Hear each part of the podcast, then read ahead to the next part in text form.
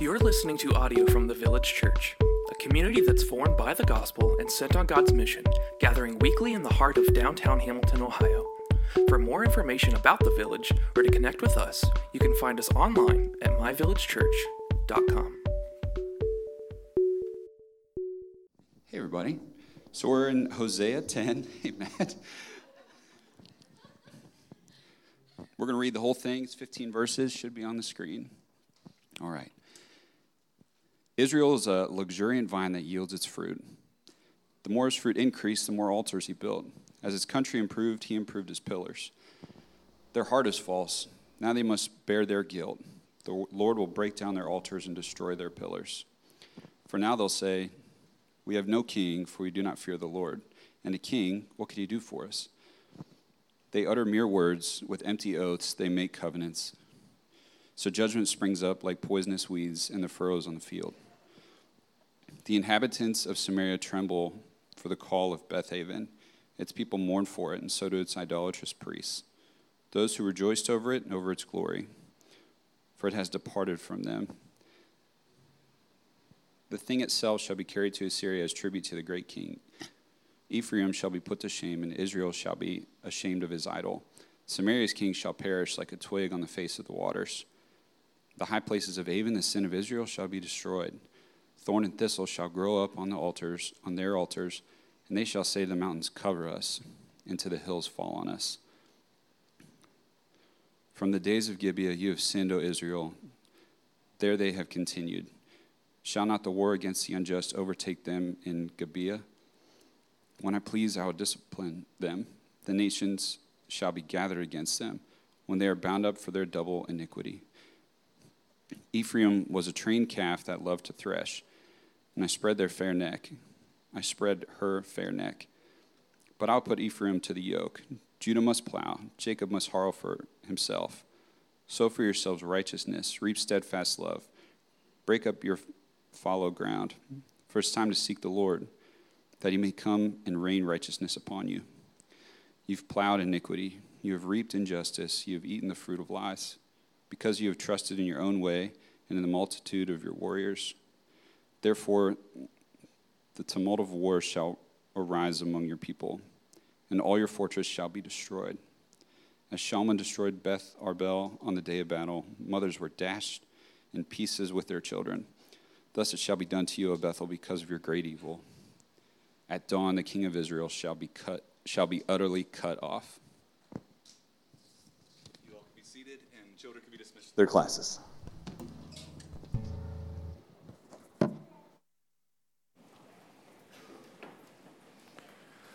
Again with the encouragement. Just so much.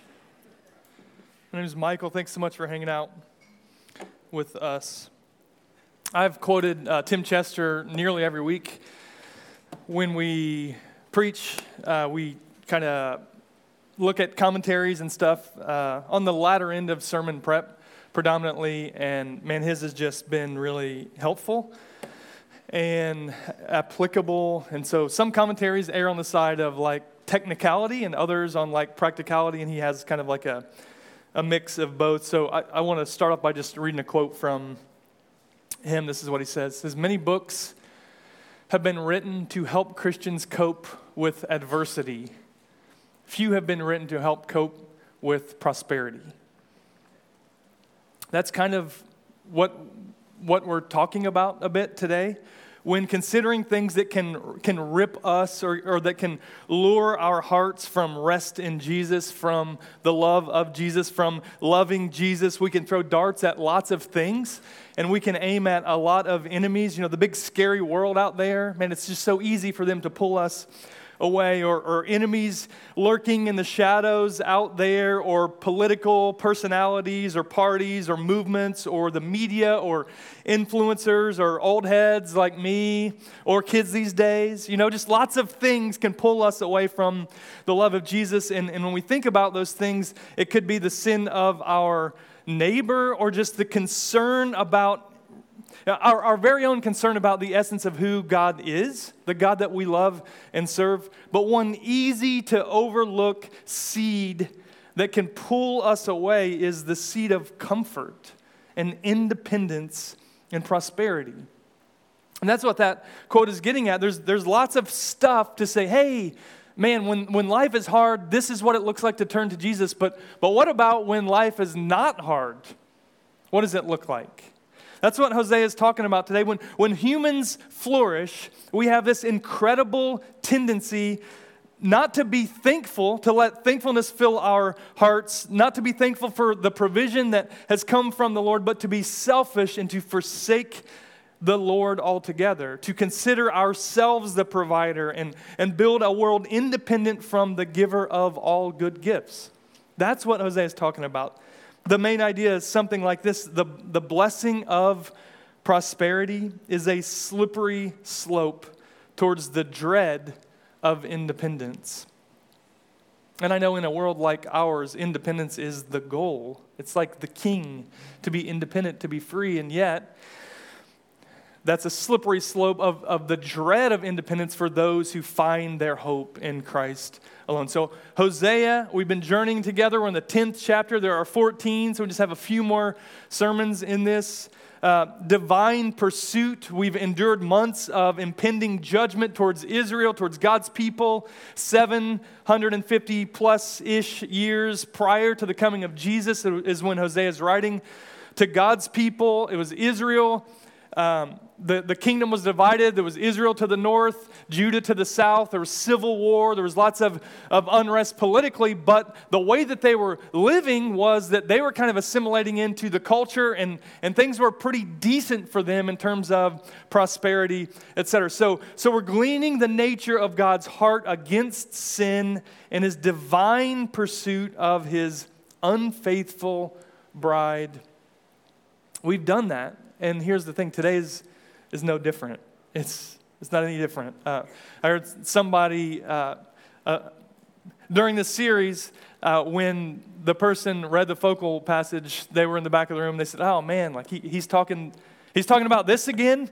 It's the same thing, and we're just sitting in it and figuring out what uh, God has for us as we look at God's people uh, that, that navigated this journey with Him a long time ago. So today's no different. We see that Israel, they threw the first stone, but God goes to war with his own. And at the heart of rebellion, as Hosea describes in this chapter, chapter 10, is prosperity and comfort without acknowledging God. So we're going to untangle some threads. We're going to dive in, but first, I would love to pray and ask that you would just pray that our hearts would be open, that our, that our eyes would see, that our minds would be able to kind of track with what's going on here, and we would be able to be transformed by God's work through His Word. God, thank you for a day like today where we celebrate new members. And we know that people come in in, in lots of ways, some excited and, and ready to sing and, and rejoice and pray and, and listen and sit under your word, and, and others who are a little more beat up and, and just kind of weary from, from the week and from the weekend, and it seems like there is no rest today, would you, would you just invite us to abide in you and whatever that looks like? Would you reveal our hearts and show us where they don't trust in you, where we turn from you to other things that will let us down? And would you, would you give us the freedom to trust Christ alone for the fullness of life and plenty and in want? In Jesus' name, amen. So, the first thing we're looking at is, is when we have little need, we depend on what we love. All right? And so, Hosea chapter 10, I'm going to read just the first verse. It says, Israel is a luxuriant vine that yields its fruit. I don't know what that means, but it sounds pretty nice, right? Uh, it sounds like a healthy plant, you could say. Uh, the more his fruit increased, the more altars he built. As his country improved, he improved his pillars. And so things are healthy, luxuriant, even. Great altars, great pillars. See, see, wealth and comfort has led to really nice worship facilities. They have elaborate lighting and they have like the best sound system, and they have music that people would literally pay to see. That, that's what Israel has here. They have fountains in the foyer and stadium seating and the best coffee in town. They literally have it all, right?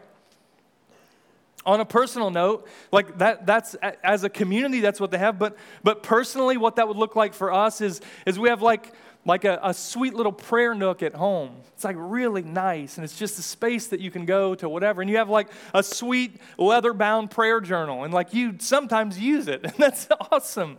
And you have like really nice things, and, and you have like worship playlists, just like you can just scroll through, and you have, you have all that you can handle. But, but what this says is, but their hearts are far from the Lord. It says their hearts, their heart is false. That's what it says. Which is, gosh, that's verse 2. So they have all these things and they've been blessed by prosperity. Verse 2 their heart is false. Now they must bear their guilt. The Lord will break down their altars and destroy their pillars it's, it's pretend, it's a show. It's not aimed in the right direction. As we go on, their worship is, is shiny and shallow. It's loud and meaningless. It's distant from anything real, from the real feelings. It, it's all the ingredients there with no oven to bake the cake. So, have all these things as we go on. Uh, this is kind of me uh, summarizing this in, in verse 3 we have no king, no fear of God. What could a king do for us? They're boasting in their independence. They mutter mere words with empty oaths, is what it says. They're the best prayers in town, and it means nothing. They confess, Lord, I am yours. They are not his. They look great on the outside, but it's, it's just loud and meaningless banter and chatter. Yet they tremble in the presence of the golden calf that they have made. There's like a lot of play on words here, so, some interesting things that's going on. So, so uh, the, the north, 10 tribes to the north, Israel, two tribes to the south, but the south has Jerusalem. So all these people once a year are going and they're visiting the temple. And you know what that does to the north? It takes their money because they're not having this big festival and pilgrimage. And so they're like, man, this is not okay. Like, uh, so we're going to make two shrines in our nation so that those people don't have to go to the, to the temple, but they can just stay home and worship here. And so we're going to have a golden calf to the north, and we're going to have a golden calf to the south. And the one to the north was in a place called Dan. It had already been destroyed by Assyria. And in the south, it's at this place called Bethel. But Hosea, he's a funny guy. And he doesn't say, he doesn't say Bethel, right? So there are these shrines. The word Bethel means place of God. And so, hey, you're going to go to the place of God, but he says Beth Aven, which probably is funnier when he says it, right? Which means place of sin.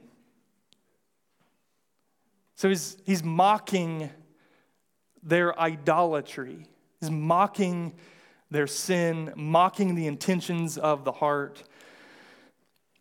And then as we read on in verse 6, the, the thing, the idol, it will be carried away to Assyria. So, all this is literal judgment that God is bringing through the Assyrians. Israel will be ashamed of its idols. Like, I know not everybody's a football fan, but you know the Bengals, they've not been good for a long, long time, and suddenly they, they're pretty decent. Some of you might be Cleveland Browns fans. Some of you might be Detroit Lions fans. Some of you might be old Tampa Bay Buccaneers fans where they wore the creamsicle stuff and they just didn't win forever, or New Orleans Saints fans. All those fans know what it's like to show up to a game with the jersey on and the number, and you say, Here I am. And then you'll see on the, the CBS broadcast, you see these fans in the stands with bags over their head, cut out holes so they can see the terrible performance of their team on the field. That's the imagery. That, that you have put your heart into something that you're ashamed of. You will have a, a bag on your head. You'll be ashamed of what you've done. And that's, that's funny but it's a real window into the foolishness of putting our heart in the hand of the thing that we love when the thing we love has no shot at meeting the demand required to bear our divine worship. That's the shame that Hosea is talking about. So, like for us in, in community group last week, as we, we think about this stuff and, and these themes recur, we, we talked about what it looks like to, like, in what season of life have you been like most committed to the Lord? And, and there, there were several examples shared, but, but they were likely these scenarios where we, we throw our, ourselves at the feet and the mercy of God. They're not the times when everything's just going really well. They're the times when like things are really kind of crappy and when, when things are really tough, we find ourselves desperate and weak. And the reality is, for those who, who have a relationship with the Lord by the finished work of Jesus, the one requirement that we have to confess is that we are weak. When we have it all, it's hard to say that. Because you could say, like, money? I'm not weak. House? The nicest on the block. Job? Look at me. Corner office? Whatever it is. And so, so it's, it's difficult, and you know the Bible consistently talks about the difficulty of being, of being wealthy and devoted to Jesus. Can you be those things? You sure can. But is there warning against those things? There sure is. And so, so the idea that we can be broke as a joke with bills to pay and tired and weary, and in those moments we are, are uh, often most near to the Lord because we don't have the answers in our hands. See, dependence is one horrendously overlooked quality of, of a relationship with God that, that's worth fighting for. We must maintain our dependence upon Him. So, so the warning is that prosperity brings dependence on created things cover to cover. That is a problem for God's people. And it's that we don't, we don't love the author, but we love his book. And, it, and it's, it shows up a thousand ways in Scripture, but, but we fall in love with created things that can't sustain our divine worship. They will crumble, they will fail, and yet we throw ourselves. So, so what is it to be dependent upon the Lord? Well, three real quick things. It means that we get to know where we fit. You get to know that, that you didn't fling the planets. I watched this documentary. I don't know what it's called, something about infinity, Journey to Infinity. It's on Netflix, real nerd alert. Just one show. I watched it on the plane on the way back from Colorado. And I'm sitting there, and Kim doesn't care. And I'm like looking over, like, Kim, you're not going to believe this. And I've just been dying to use an illustration because it's just so good. And I don't even have one today. This is not even in my notes. But the idea is that we are really, really small. Like, really, really small. And the greatest mathematicians and the greatest physicists on the planet come to a point where they say, Yeah, we just don't know. Like, what's beyond that? And the, I mean, I, I got to save some for some illustrations that actually make sense. But the point is, we get to know where we fit, right? And we are not the creator of much. We get to manage a lot of the things that God has given us. And that's a sweet thing. And so, and then we get to be filled with thanks. That's such a difficult thing when like the easiest thing to do is just complain and when your neighbor or your friend or your coworker or your classmate like it's just all the bad stuff and and hey how was your day? Well you wouldn't believe. It was it's like just the negative stuff is just so easy to say but like what I'm saying and and maybe what this is inviting us to do is to to fight against that. And I'm not saying be smiling optimist when the house is on fire. I'm just saying we get to be filled with things when things go okay. And you don't have to just say, well, yeah, it is nice that I got a raise, but it's more work. You know, like, okay, just be thankful. And we got to be near. Like, you can't do any of this without being near to Jesus. And what does that look like? I, I, I don't know. looks like a lot of things, and this is a start that you're here today. So, the blessing of prosperity is a slippery slope towards the dread of independence. The second thing that we see is when we build worship with idle hands, our temples are overtaken. And, and what we get at here, again, in summary, is, is political strength is a twig. It's, it's, a, it's, a, if they're depending on their political strength, it's a, it's a twig. The religious show offs are toppled, materials are rusted out, society turns and it burns, falls to the ground. And the thrust here in this section is that the religious component is in the trash. Corporately, Israel their religiosity or, or, their genuine pursuit of the Lord in the ways that He has invited them into. It's, it's a dumpster fire, and the political show and the political component of their life is down the drain. And they would look around and be like, No, we're doing okay. And He's like, Just wait.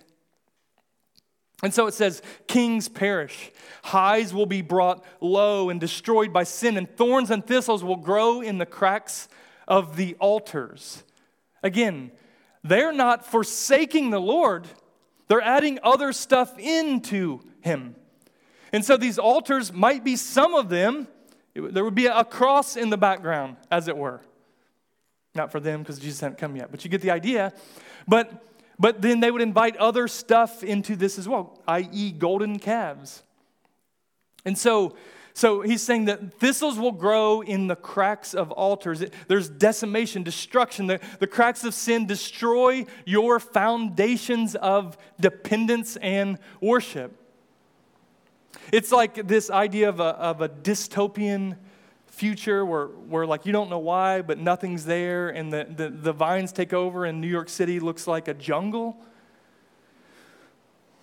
That, that's the picture, or, or as, as one has says, life uh, it, it, it finds a way, right?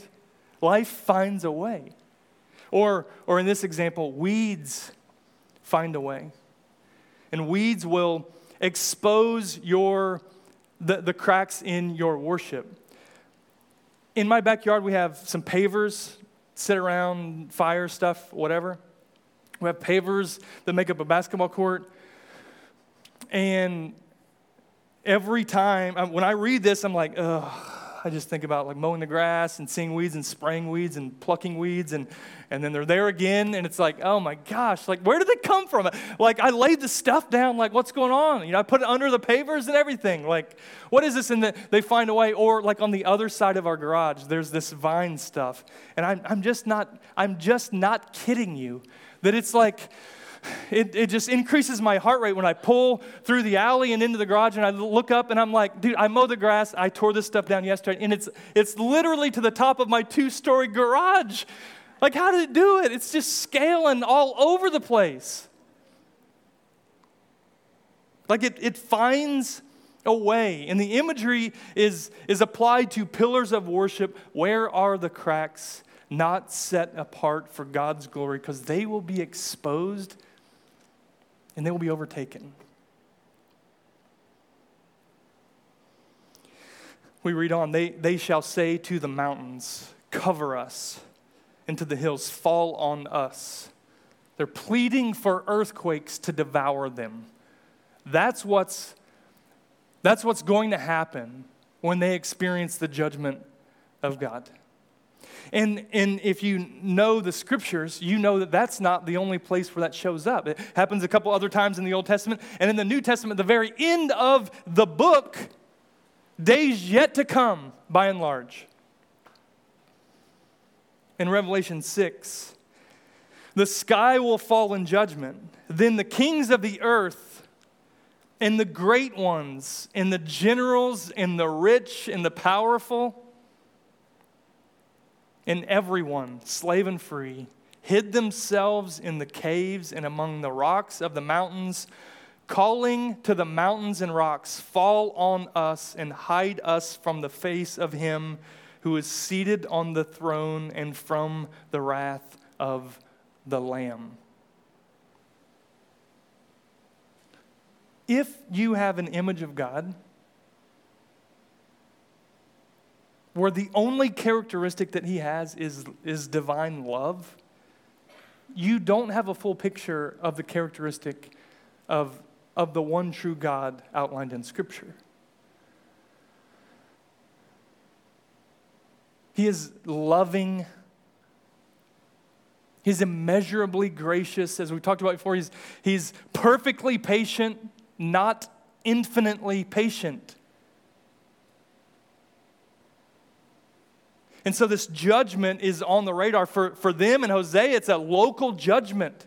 And then, then what we read about in Revelation, it's, it's a universal judgment. It's not localized. It's what's it's the fate of us apart from resting in the grace given to us in Christ alone. We read on, 9 and 10, from the days of, of Gibeah it's a reference to Numbers 19, 20 ish. And I'm not just throwing out Numbers. Numbers is a book of the Bible. And in chapters 19, 20, 21 ish, there's this terrible sin. There's, there's a woman who's raped in brutal ways. She's chopped up and she's, she's chopped up into 12 pieces and cast out to the 12 tribes of Israel.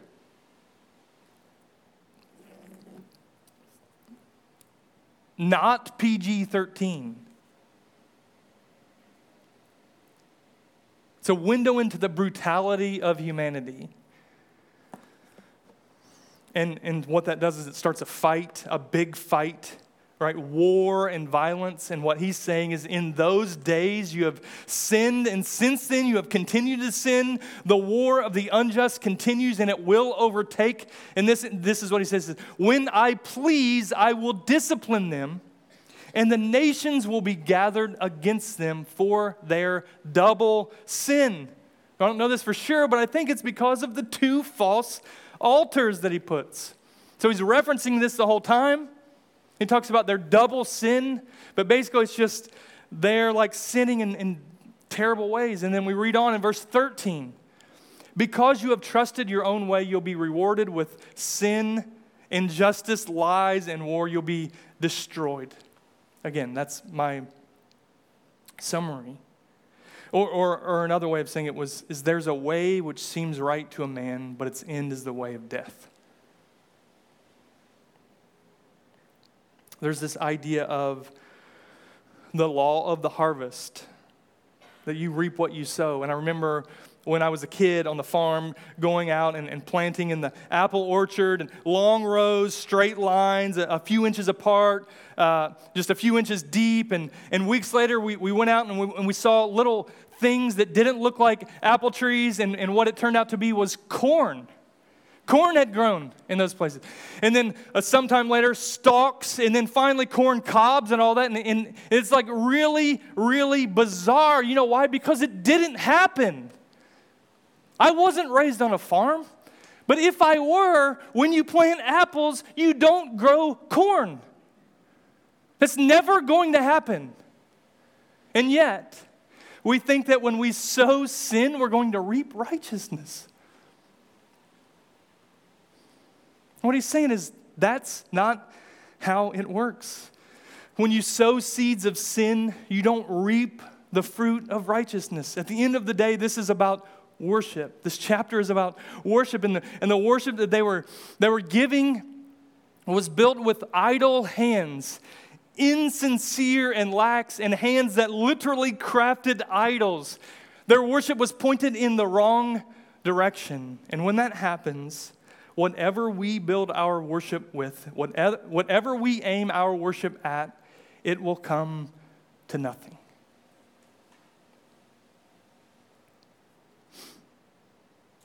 Reasonably, that means that it isn't worth giving yourself to it to begin with. Like, like we throw the word worship around pretty casually, pretty flippantly, and I'm not being all word police, but I think I am actually.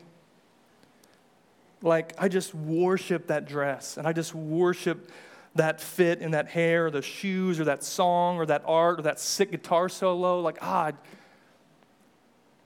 a couple things. One, the dress isn't that nice. Anyway, like, don't worship that, right? Um, that song is not that great, and you won't like it in six months, trust me.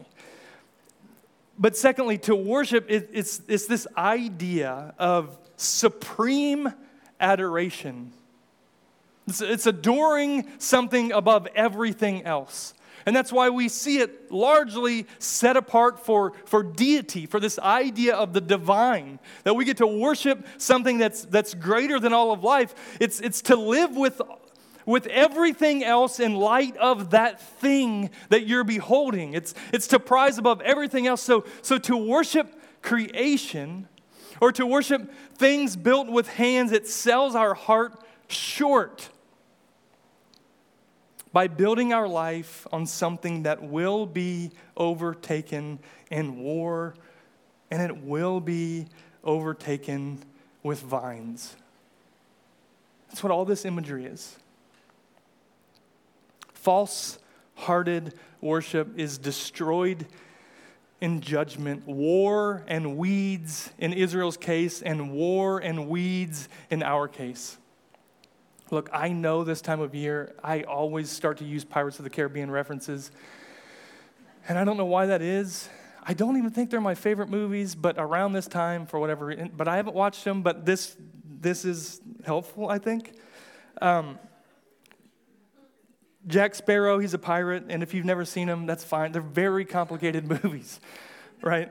Uh, but all you need to know, he's, he's an eccentric pirate, and he has a compass that's broken, and you have all these people throughout the movie grab the compass and, and they look at it and it just spins and it points not north and they say, Hey, what do you want with a broken compass?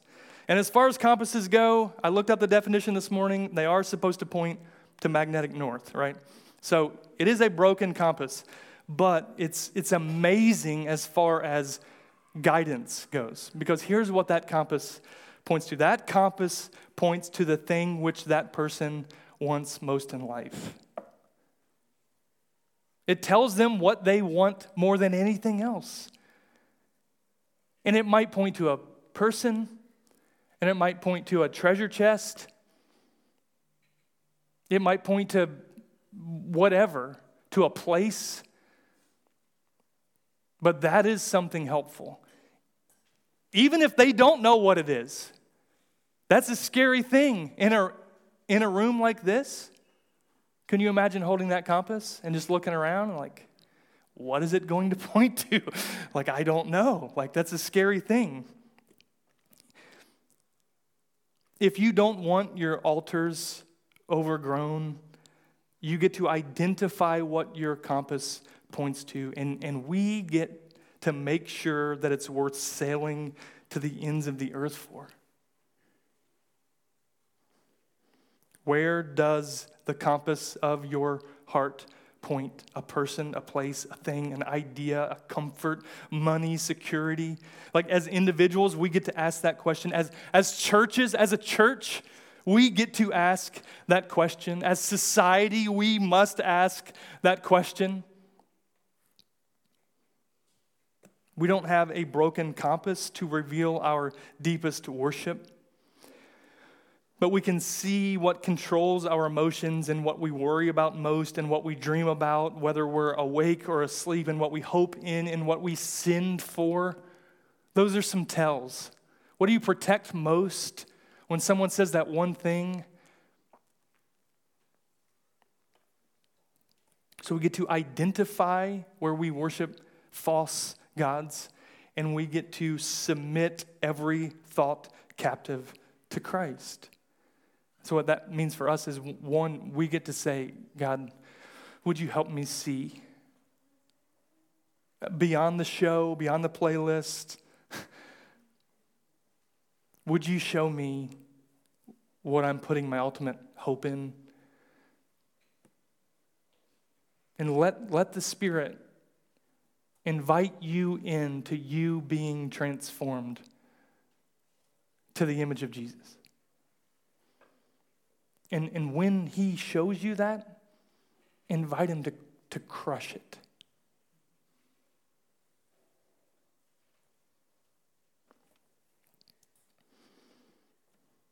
Is, is the altar of your worship susceptible to war and weeds?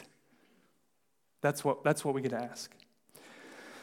The blessing of prosperity is a slippery slope towards the dread of independence. The last thing that we see is when we sow seeds of righteousness, we reap the rain of steadfast love. And, and it's just verse 12, right?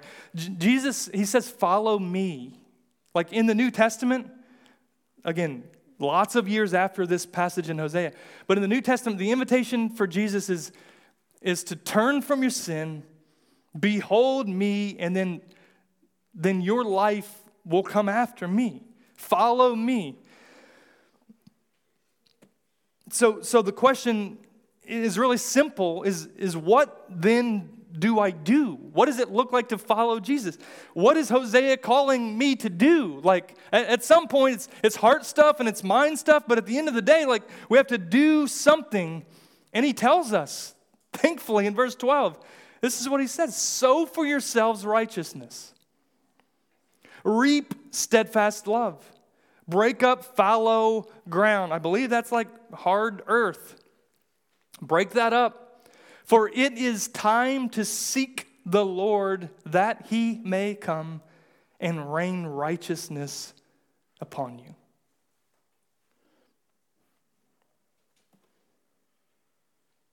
Reap what you sow. Sow sin, reap judgment. Sow righteousness, reap steadfast love and, and the full life where God will rain righteousness upon us. Righteousness, like what is that word? I know some turtles said it in a movie about 10 years ago, but other than that, we're like, what is that word? Culturally, righteous is more than just right things. It's, it's right things for right reasons. It's in this context, righteous meant doing right by your word, doing right by the covenant, by your vows that you committed. And so, do what you said you were going to do. Make your deeds and your words be one. Don't be the hypocrite. And, and that's, that's the drum that Hosea has been, been banging this whole time. Return to the Lord like walk out your vows, the vows that you made. The essence of righteousness, it's returning to the Lord in His ways, His glory, and, and us finding our joy in living for His glory. It's advancing good in the world that's messed up around us for His name. That's what it means to live righteously. So, just real simply, what's the command or what is the charge that it gives us? I think these might be on the screen. Yay, it's, it's that. Sow righteousness. And you're saying, what does that mean? If I surveyed 100 people on what it means to sow righteousness, like, what does that mean? I, I don't know. But I want to read something that may adjust the way that you think about it. In, in Romans chapter 3, I want to start reading in verse 9. This is what it says What then? This is New Testament, right? This is after Jesus came. Paul's writing a church to the writing a letter to the church at Rome. He says, "What then? Are we Jews any better off? No, not at all, for we have already charged that all, both Jews and Greeks, the religious and the irreligious, are under sin, as it is written." Being mindful that we get to sow righteousness. None is righteous. No, not one. No one understands. No one seeks for God. All have turned aside together. They have become worthless. No one does good. Not even one. Their throat is an open grave. They use their tongues to deceive. The venom is under their lips. Their mouth is full of curses and bitterness. Their feet are swift to shed blood. In their paths are ruin and misery. In the way of peace, they have not known. There is no fear of God before their eyes. And we read on. That's, that's quotes from the Psalms and Isaiah. We read on, he says, Now we know that whatever the law says, it speaks to those who are under the law, so that every mouth may be stopped and the whole world may be held accountable to God. For by works of the law, no human being will be justified in his sight, since through the law comes the knowledge of sin. Here's what all that means you can't sow righteousness. That's what it means. You don't have the ability to do that inside of you. And you're saying, well, this is, then, then we're in a real situation here. So, what do we do with that? Well, Paul writes to the Corinthians in, in his second letter to them, 2 Corinthians chapter 5, for our, see if you can make the connection. For our sake, God made him to be sin, it's Jesus, made him to be sin who knew no sin, so that in him we might become the righteousness of God. Here's it you can't sow righteousness, you have no hope. None, minus one, whose name is Jesus. And he came, and, and, and it says, Jesus, he cast our sin upon him, the perfectly righteous one, and he cast his righteousness upon all who believe in Christ alone.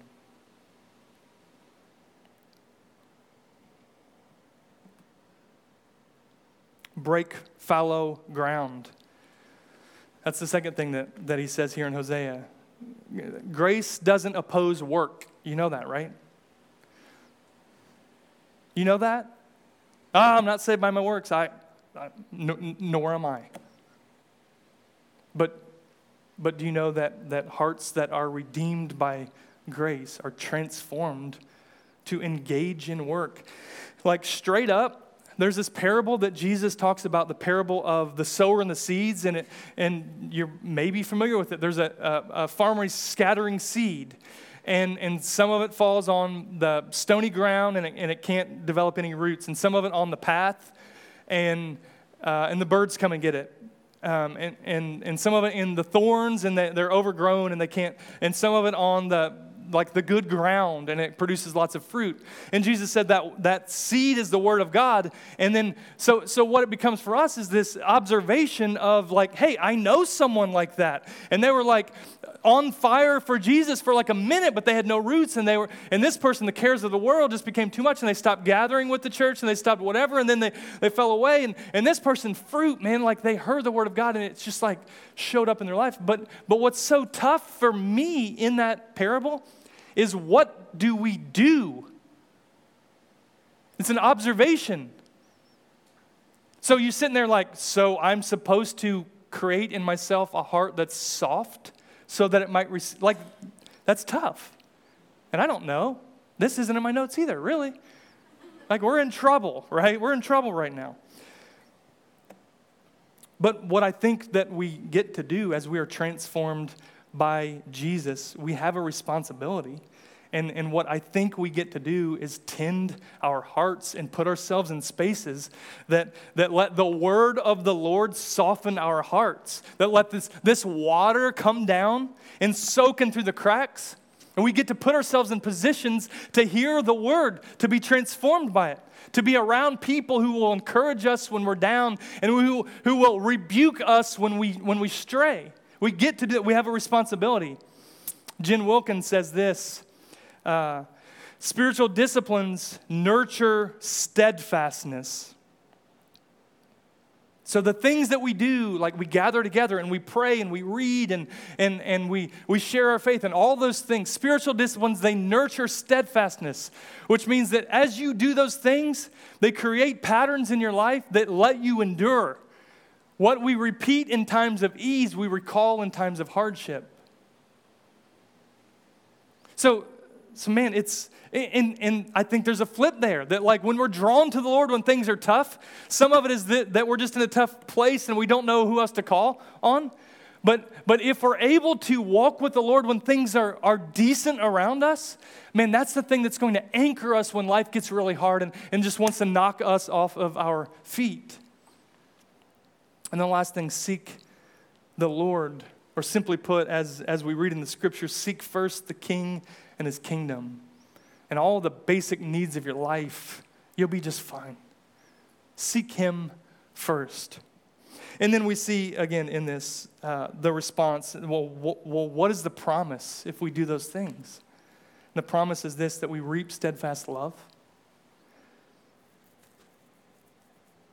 A, a, love that's beyond our basic needs, that, that we have divine love from God. And secondly, that we receive the rain of righteousness, righteousness from God. That He pours His righteousness upon us. The band can come up. I want to close out this way. We started with this quote Many books have been written to help Christians cope with adversity, few have been written to help cope with prosperity. This book, Hosea, is a lighthouse of hope, even though it sometimes doesn't really feel like that. I dare you to read the end of Hosea sometime this week. We'll get there. But I have to like preach week by week, knowing that there's good stuff at the end. I can't wait to get there. Scott's probably going to get to preach that for all I know. But it's also a signal flare of warning. And so I want to close today in light of all that stuff with just a warning that God gave his people before they entered the promised land flowing with milk and honey. Right? Out of the Exodus, before they showed up and, and, and lived a cushy life. All right? And I want to leave us with this warning today. This is Deuteronomy chapter 8. So you shall keep the commandments of the Lord your God by walking in his ways and by fearing him. For the Lord your God is bringing you into a good land, a land of brooks of water, of fountains and springs flowing out in the valleys and hills, a land of wheat and barley, of, of vines and fig trees and pomegranates, a land of olive trees and honey, a land in which you will eat bread without scarcity. Could you imagine when they're hearing that and they're like, oh my gosh, I can just taste the barley or whatever they're into? Can you imagine kids not having to worry about anything? That's the life that God is bringing us into. Let's read on. A life without scarcity in which you will lack nothing, a land whose stones are iron, and out of whose hills you can dig copper. It's like too good to be true. And you shall eat, and you will be full I've never been full before. I know, son, but this is where we're going. And you shall bless the Lord your God for the land, uh, for the good land he has given you. Here's a warning take care lest you forget the Lord your God by not keeping his commandment and his rules and his statutes, which I command you today, lest when you have eaten and are full, and have built good houses and live in them. And when your herds and flocks multiply, and your silver and gold is multiplied, and all that you have is multiplied, then your heart be lifted up, and you forget the Lord your God, who brought you out of the land of Egypt, out of the house of slavery. Man, can we not forget? the grace that's been given to us. That in Christ alone, we have not been freed from Egypt directly, but in Christ we are free indeed from sin's grip, from God's judgment, from ungrateful greed, from comfortable corruption. You are free to live a life that's pleasing to the Lord. The blessing of prosperity is a slippery slope towards the dread of independence, but going all in on Jesus frees us to live thankful and joyful in plenty and in want. And we get to respond today. We can do that in lots of ways. There'll be some questions on the, on the screen. We get to reflect and repent and respond. As we read those, you can sit right where you are and pray. You can stand up and sing with the band. Be an encouragement to your neighbor by singing out these truths that we get to can pray over there at that prayer bench. You can pray with my wife and I back there. You can pray at that red tree over there. Someone would love to pray with you. You can respond if you're in Christ by taking communion. It's just crackers and, and juice, but it's set apart. It's, it's a meal set apart to remind us that we are indeed invited to a meal in the family of God by the finished work of Jesus. It's a reminder for us to search our hearts and submit our sin to what Jesus has already accomplished. If that's not your life, if you've not trusted Jesus, that isn't for you, but we would love to chat. Would you pray with me? God, thanks for your provision and all the ways that you provide. Thanks for those that, that have lived prosperously, and in, some way in this country, we all get to do that. Would you let that not be a stumbling block? Would you let us be generous people, not depending on our stuff, but depending on you and you alone. In Jesus' name.